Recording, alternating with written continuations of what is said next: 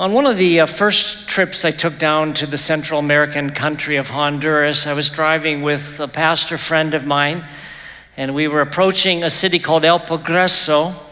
And my friend happened to mention to me that there was a family that used to attend the church here in Morgantown that now lived in El Progreso.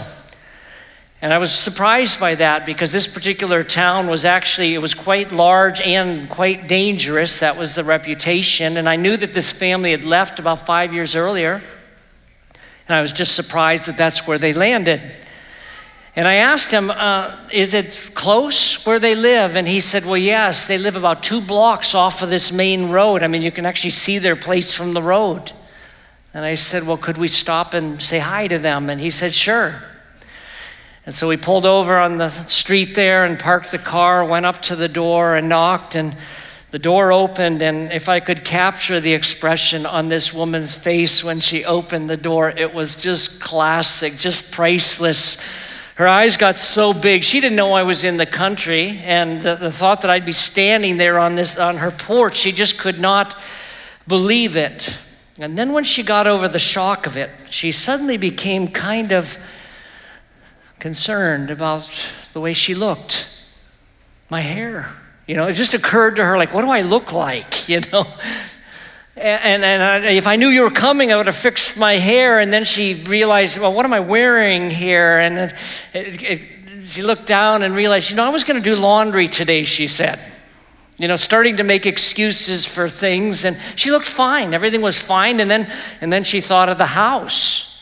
It's like, well, the house isn't as clean as it would be if I knew that you were coming. If only you told me you were coming. And then, and then she realized that she really didn't have anything to offer us as company. You know, and in some of these Central American countries, hospitality is such a big deal. And she realized she really didn't have anything. She said, I was going to go to the grocery today. I've got these cookies, but they're not very good. And and it was all fine, but, but she was just so self conscious about everything. And then at a certain point, her husband had come down in the meantime and we'd been talking, but she was at a certain point, she, she just reflected for a moment about something that I thought was very insightful, very uh, spiritual. She said, um, This is the way it's going to be when Jesus comes back, isn't it? I mean, like, we won't know the day or the hour. He'll just show up. And I said, Yeah, that's exactly right. And then she said, I guess we always need to be ready. And I said, That's exactly right. Today we're going to cover a subject that some of you maybe have not heard much about over the years from whatever your church experience is. I want to talk about the return of Christ. As Christians, we believe that Jesus Christ is going to return physically and rule on this earth. He's coming back again. He went up to heaven. We believe he's coming back again. Now, this idea that Jesus is going to come or the Messiah is going to come and rule on the earth is not strictly a Christian idea. This idea is found throughout the Bible. Throughout the Bible, there are hundreds, if not thousands, of references that talk about how God was going to send a, a, ruler, a Messiah, a descendant of Abraham, a descendant of King David, who's going to rule in Jerusalem on a, in a real kingdom, and there'll be peace, and his kingdom will last forever and ever. And the Jewish nation is still looking for that Messiah. We believe it was Jesus. But for 4,000 years, they were waiting for their Messiah. Jesus shows up, and they didn't recognize him as the Messiah. But toward the end of Jesus' ministry, his closest friends, his disciples, did. They understood that he was claiming to be the fulfillment of all those Old Testament prophecies, that he was going to reign over a kingdom forever and ever. But toward the end of Jesus' ministry, he said something that I think set them back just a little bit. He and his disciples were walking in Jerusalem. They passed the temple, which was a beautiful, beautiful building, a reconstruction by King Herod of the original Solomon's temple. And it was just gorgeous. And the disciples were even commenting about the big foundation stones and how gorgeous the temple was. And then Jesus said, I tell you the truth. In the days ahead, not one stone will be on another. In other words, the entire temple will be destroyed. Now, I believe that this really sent them in a tailspin. Because Jesus' close friends, his disciples, believed he was this king, this ruling Messiah, and they expected that he was going to set up the kingdom immediately. And it was going to be an eternal kingdom, and it was be the kingdom where he'd win over everything. And yet Jesus is describing the destruction of this amazing temple. And I think it was the first time they understood hey, uh, we might have this thing wrong. I mean, when's this going to happen? A little after this happened, they pulled Jesus aside. We read about it in Matthew 24 and verse 3. It says, While he was sitting on the Mount of Olives, the disciples approached him privately and said, Tell us, when will these things happen? And what is the sign of your coming and of the end of the age? When, when is it going to be that you're going to rule? Because they expected to be ruling right with them. They expected it would happen immediately. Of course, they knew nothing of the cross that was coming. They didn't know anything about the resurrection of Christ or the fact that he was going to be returning up to heaven. And they would certainly have had no idea that 2,000 years later, we're still talking about this. But Jesus made it very clear that he was coming back and in Matthew chapters 24 and 25, Jesus laid out some of the signs of the times when he's going to be coming back, when he's going to be establishing his, his kingdom. Now, this is something, again, that Jesus said on several occasions. And one of the occasions where Jesus said, or where we learned that this is supposed to happen, is in Acts chapter 1. Acts chapter 1, verses 10 and 11, we have a scene where Jesus is with his closest friends again, plus about 500 other people on a mountain. This was the last time that they would see him before he would return. Jesus had said, Meet me in this place. 40 days had passed after the resurrection, and they were on this mountain, and Jesus gave the disciples their marching orders go into all the world and preach the gospel. And then all of a sudden, he began ascending into heaven. He, he was returning to his Father. He'd come from heaven, now he's going back. And they're all looking up, and, and the question still hasn't been answered like, when were you coming back? This story is found again in Acts 1, beginning in verse 10. It says, While he was going, Jesus was going up into heaven, they were gazing into heaven, and suddenly two men in white clothes stood by them. They said, Men of Galilee, why do you stand looking up into heaven? This Jesus who has been taken from you into heaven will come in the same way that you have seen him going into heaven. So everybody was looking up. Two angels appear. They appear to be like men. And they say, Why are you all looking up? In other words, don't fix your attention there. He's coming back. Don't worry. He's coming back in exactly the same way. He's going to come from heaven. It's going to be the same Jesus. He's going to come in physical form. He's coming back to the earth. But it happened almost 2,000 years ago. Now, there are some reasons why I'm convinced that we are close to the end times. And I realize even talking about this subject freaks some people out. Like, give me a sign that says the end is near and put me on a street corner in Chicago. Let, you know, it's like, like weirdo stuff, you know? But this is what Jesus said I'm coming back.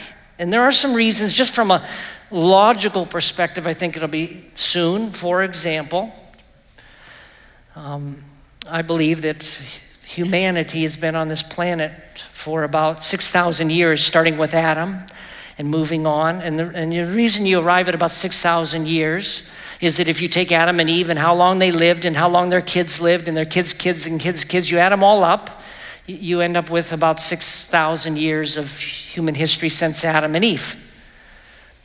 But for 5,800 of those years, the world's been the same. You realize that if you'd been born in 2000 BC or 4000 BC or, or, or 400 AD or whatever else, the world would have been the same place, basically. The world was the same. There's an agrarian world. People did farming. If you needed to see at night, you had to, to light a fire. If you needed to cook, you used a fire. And then about 200 years ago, the world began to change. At first, it wasn't real dramatic electricity, cars.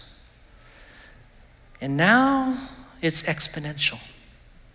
It's exponential. This is a different world. You could have gone for 5,800 years and you could have plopped anywhere in that time and not freaked out, but you take anyone during that time and plop them into today and they go, uh, Where am I? How'd they get that guy in the box? It's a different world and it's exponential. It's going faster, faster, faster. Daniel prophesied this, by the way. Technology you know, would increase. He didn't use the word technology, but people come and go. Things are going to be speeding up, and it's happening.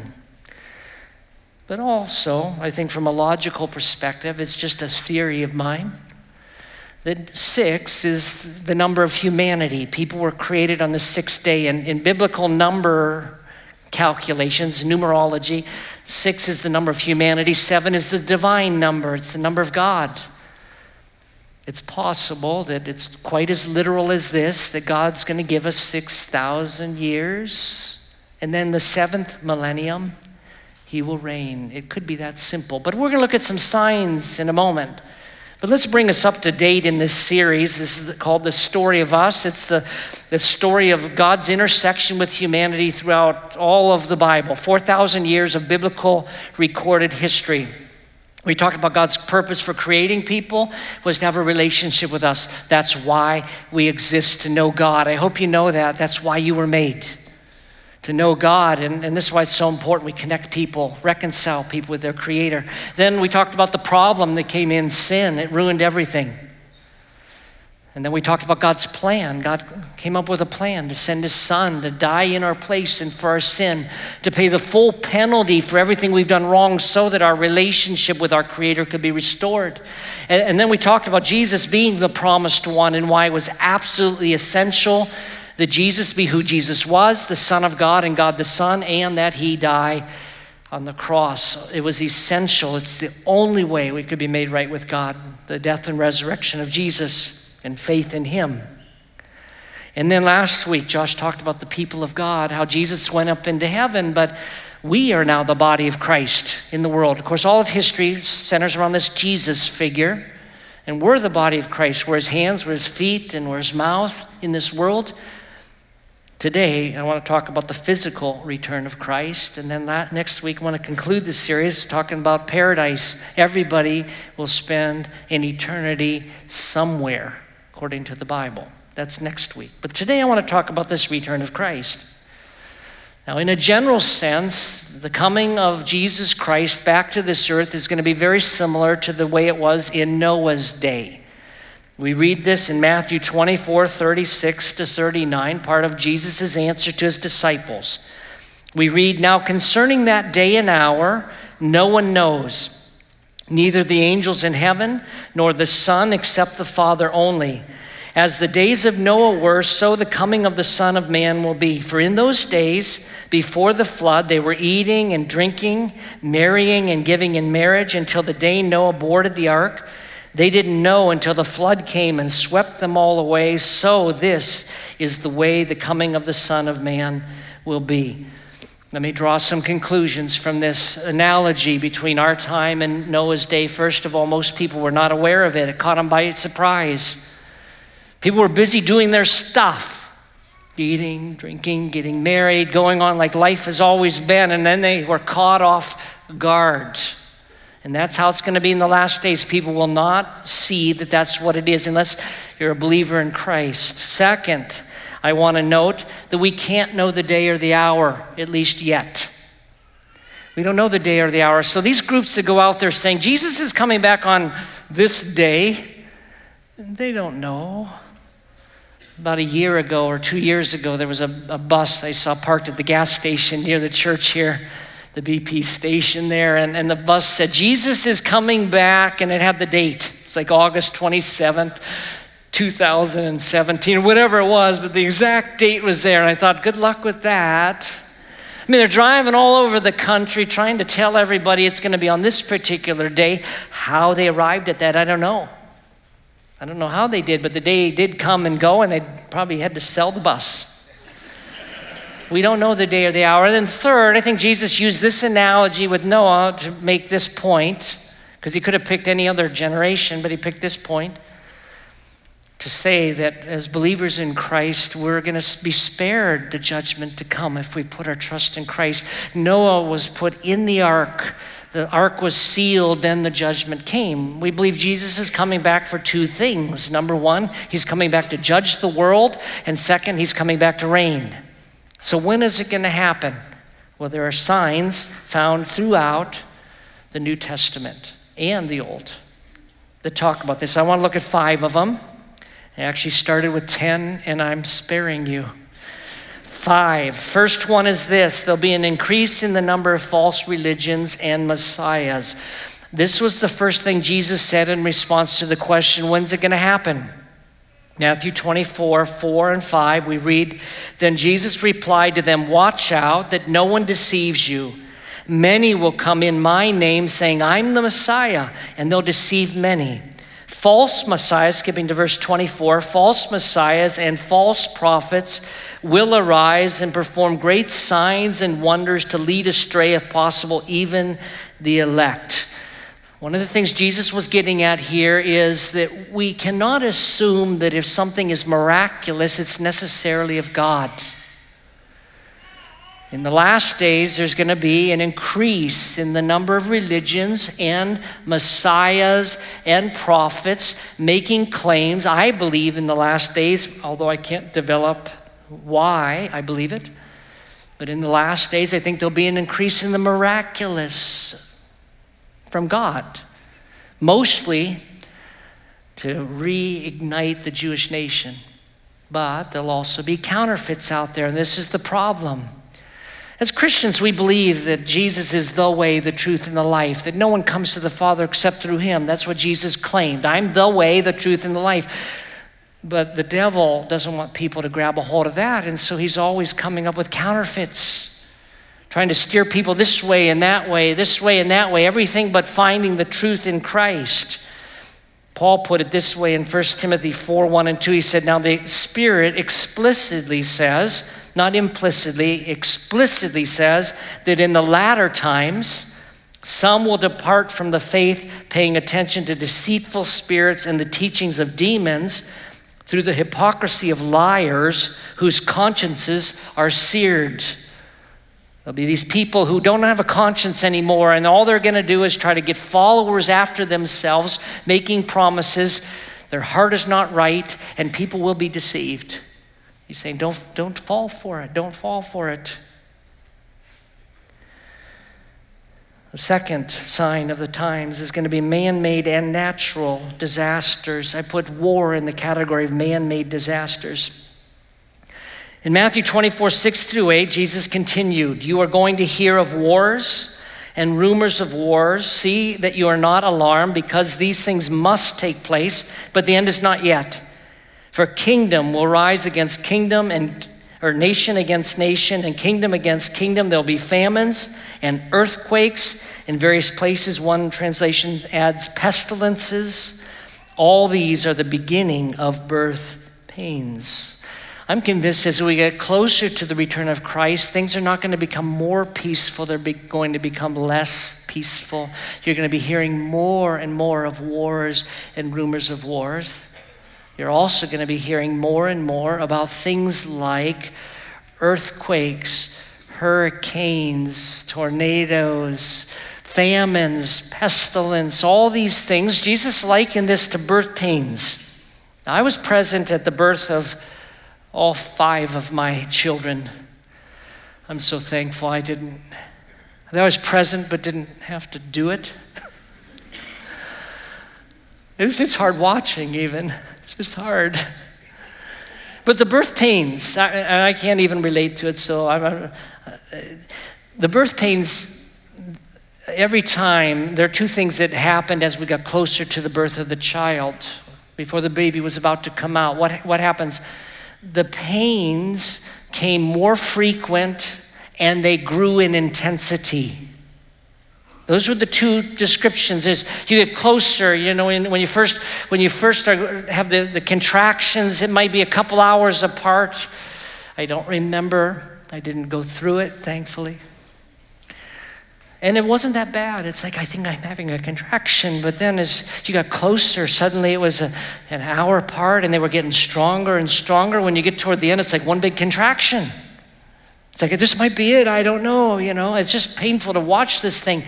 This is the analogy Jesus used to describe about the wars and rumors of wars and famines and pestilence and earthquakes we have to understand something about the way God made this world. It wasn't made to last forever, I don't think.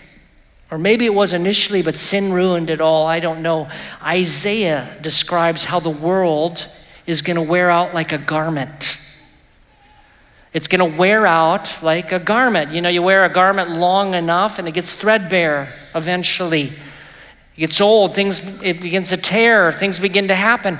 That's the description used of the world, the planet in which we live. And so I think we'd like to think that perhaps we can fix the things that are starting to go wrong, which you don't have to hardly see to realize a lot of stuff's happening.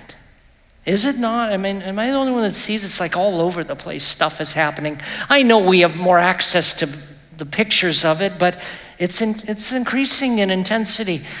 It's going to wear out.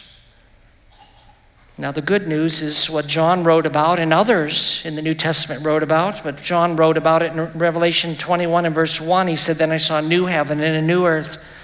For the first heaven and the first earth had passed away. God's going to give us a new place, a new heaven, a new earth, a place where we can dwell forever with our God. But things are going to get worse before they can get better. Third sign of the times is world unification.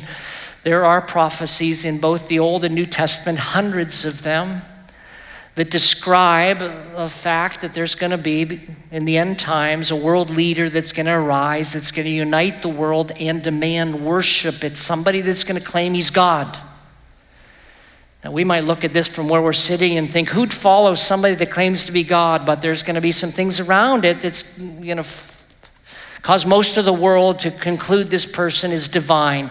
Daniel wrote about this, Paul wrote about it, and John wrote about it in Revelation, and there are all kinds of details about this person and what the world will be like that will introduce this person. It'll be a world in which there'll be 10 nations that will unite together as one. They'll be run by this person who will eventually use his influence to take control of the world. Now, if you think that could never happen, it's happened before.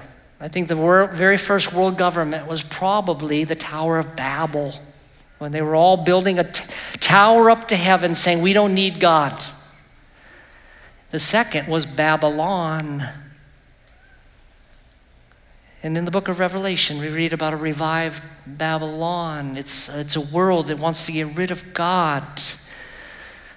And, and again, he's going to claim to be God. Second Thessalonians 2 4, Paul said he opposes and exalts himself above every so called God or object of worship, so that he sits in God's sanctuary, publicizing that he himself is God.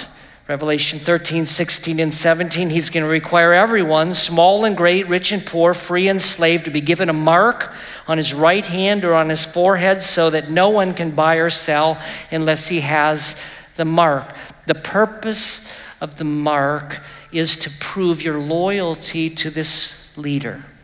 Anyone that refuses to get the mark is basically saying, I'm not going to subject myself to this. You'll become an instant enemy of the, the state. And so, this is how they're going to control the population in the end days. Now, a lot of Christian theologians believe we'll be gone by this time. So, we won't see it anyway. Others believe that we'll at least see the introduction of this leader before the Lord takes us to be with him. But it's coming, and you look around and you realize we're becoming one world again. Technologically, financially, whatever happens, it's amazing. Whatever happens in Venezuela impacts our stock market. You know, whatever happens in Korea, it impacts our stock market. Whatever happens here impacts everywhere. Every, everything, it's all connected. Morals are becoming one moral because of technology, this thing called the internet and TV and everything else. The whole world is one. Everyone's starting to dress alike. We're looking alike. We have the same convictions about things. Country after country about morals is deciding certain things are right, certain things are wrong. And we're becoming united in all these things. Fourth sign of the times is moral and social deterioration. The Apostle Paul wrote to a leader, Timothy, who was his son in the faith, in, in 2 Timothy 3 1 through 5, a description of what it's going to be like in the last days. As I read the, the, description, I want to ask you to consider first of all, is it like this today? Second, is it getting worse? And maybe third, has it always been like this or is this changing? Okay, is it like this? Paul wrote, 2 Thessalonians or 2 Timothy 3, 1 through 5, but know this, difficult times will come in the last days. For people will be lovers of self, lovers of money, boastful, proud, blasphemers, disobedient to parents, ungrateful, unholy, unloving, irreconcilable. You just can't, they, they just won't change. Slanderers, without self control, brutal, without love for what is good, traitors, reckless, conceited, lovers of pleasure rather than lovers of God, holding to the form of godliness but denying its power. Avoid these people. Be careful you don't get swept up in it too, is what he's saying there. That's what it's going to be like in the last days. As I read it, I think, oh, I remember that. I, oh, that just happened. This thing over here just happened. There's some people that have this idea that things are going to get better and then we'll usher in the return of Christ. There's some theologians that have that idea that when we get everything fixed on this planet and we create this kind of utopian type thing where we're finally at peace and we're treating the planet properly and all these other things are happening, then it's going to usher in the return of Christ. I look at these verses and say, no, it's going to get worse. It's going to get, get bad. Difficult times in the last days. Jesus put it this way in Matthew 24 12. He said, Because lawlessness will multiply, the love of many will grow cold. It's going to be hard to even love. you're going to get, we're going to become so cynical because of the lawlessness, it's just going to be hard to even show love. The last sign that I want to address here today is the only positive sign, and that's the worldwide spread of the good news or the gospel. I think this is the final sign I think when the last person has had a chance to respond to the good news or the gospel, when the last one says yes to Jesus, that's it. That's the end of the story. He's coming back. In Matthew 24 and verse 14, we read, This good news or the gospel of the kingdom will be proclaimed in all the world as a testimony to all nations, and then the end will come. God is going to give the world a final chance. He's going to send people out and spread the good news to the whole world, to every tribe and tongue and nation. He's going to try to get that message out all over the place so that everyone has a chance to respond before the judgment comes. In 2 Peter chapter 3 verses 3 and 4, we discover that this is why Jesus is even waiting to come back. Verse 3 Be aware of this scoffers will come in the last days to scoff, living according to their own desires, saying, Where is the promise of his coming? Ever since the fathers fell asleep, all things continue as they have been since the beginning of creation. Skipping to verse 9, the Lord does not delay his promise, as some understand delay, but is patient with you, not wanting any to perish but all to come to repentance. It seems like it's taking a long time to come back, and God's response is because I want to give you time. I want to give you time to believe. I want to give time for the gospel to spread. I want people to be reached for Christ, as many as possible. By the way, a major Christian group, I, that's all I want to say about it, just announced this past week. I just read it in the paper this past week that uh, they, they don't believe Jesus is coming back. That this, he's not coming back. We've decided he's not coming back. And I immediately thought of this verse. In the last days, they'll say, well, yeah, everyone's been saying he's going to come back, and, and he's not here yet, right? And he's not. Yeah, I said, thanks for the fulfillment. Uh, it's just happening. A magazine called Mission Frontiers magazine noted, and I don't know where they get their statistics, but they noted that in AD 100, the number of people with the classification Christian there were 360 of them to every non Christian. 360, I'm sorry, 360 unbelievers to one believer. That was the ratio. In the year AD 1000, it was 220 to 1. In the year 1500, it was 69 to 1. In the year 1900, it was 27 to 1. In the year 1930, it was 21 to 1. In the year 1980, it was 11 to 1. In the year 1990, it was 7 to 1. And I don't have the new statistics, but there are over 2 billion people that come under the umbrella of Christianity. You can do the math, and you realize that's it's a four to one or so ratio now. The gospel's going out. I understand that there are about 23, 2,400 unreached people groups in the world. I mean, I'm talking about the last people on the planet that haven't heard the name Jesus. We're talking about a little a tribe over here of 50 people. There are about 2,300, 2,400 of those groups. And a Christian organization has adopted every one of them a, a group has said, I'll take that one. We'll take this one. The time is near. Of course, the internet's helping with this as well. What do we do with this?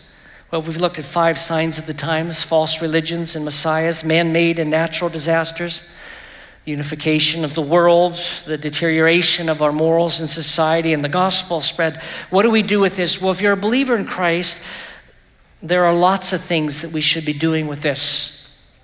And I want to tell you what they are. But I want to warn you ahead of time that it'll sound like we're going to start another sermon. We'll be done in two minutes. Okay? You ready? I mean, put on your seatbelts here, but there are lots of verses about this. This should have been three messages, okay? Number one, stay close to Christ. 1 John 2 28, so now little children remain in him so that when he appears, we may have boldness and not be ashamed before him at his coming. Some Christians will be ashamed. Oh, he came. I wasn't expecting him. How's my hair? Be holy.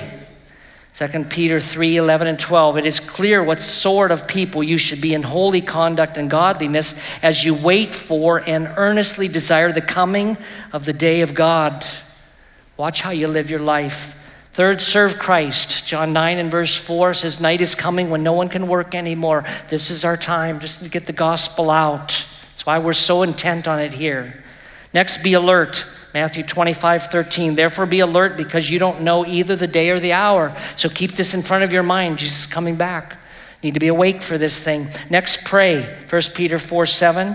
Now, the end of all things is near. Therefore, be serious and disciplined for prayer. Spread the gospel. Daniel 12 and verse 3, Old Testament. He was talking about the return of the Messiah. He said, Those who are wise will shine like the bright expanse of the heavens, and those who lead many to righteousness like the stars forever and ever. When he comes back, those who have been responsible to lead many people to righteousness are going to shine. And finally, stand firm. Don't give up. Don't panic. James wrote in James 5 7 and 8, you also must be patient. Strengthen your hearts because the Lord's coming is near. If you know something is going to happen soon, even if it's tough, you can persevere. That's what James is saying. If you're running a race and you're on the last mile, it's like 21 miles or so. You're running that last mile. You say, It's only one more mile. I can't, it's really, really hard, but I can do it. I see the end. I see the finish line. That's what he's saying. Do keep your eyes on the finish line. Now, the response for those of you that maybe don't know where you stand with God is to put your trust in Jesus to be your Savior because He's going to call us to Himself before He judges this world.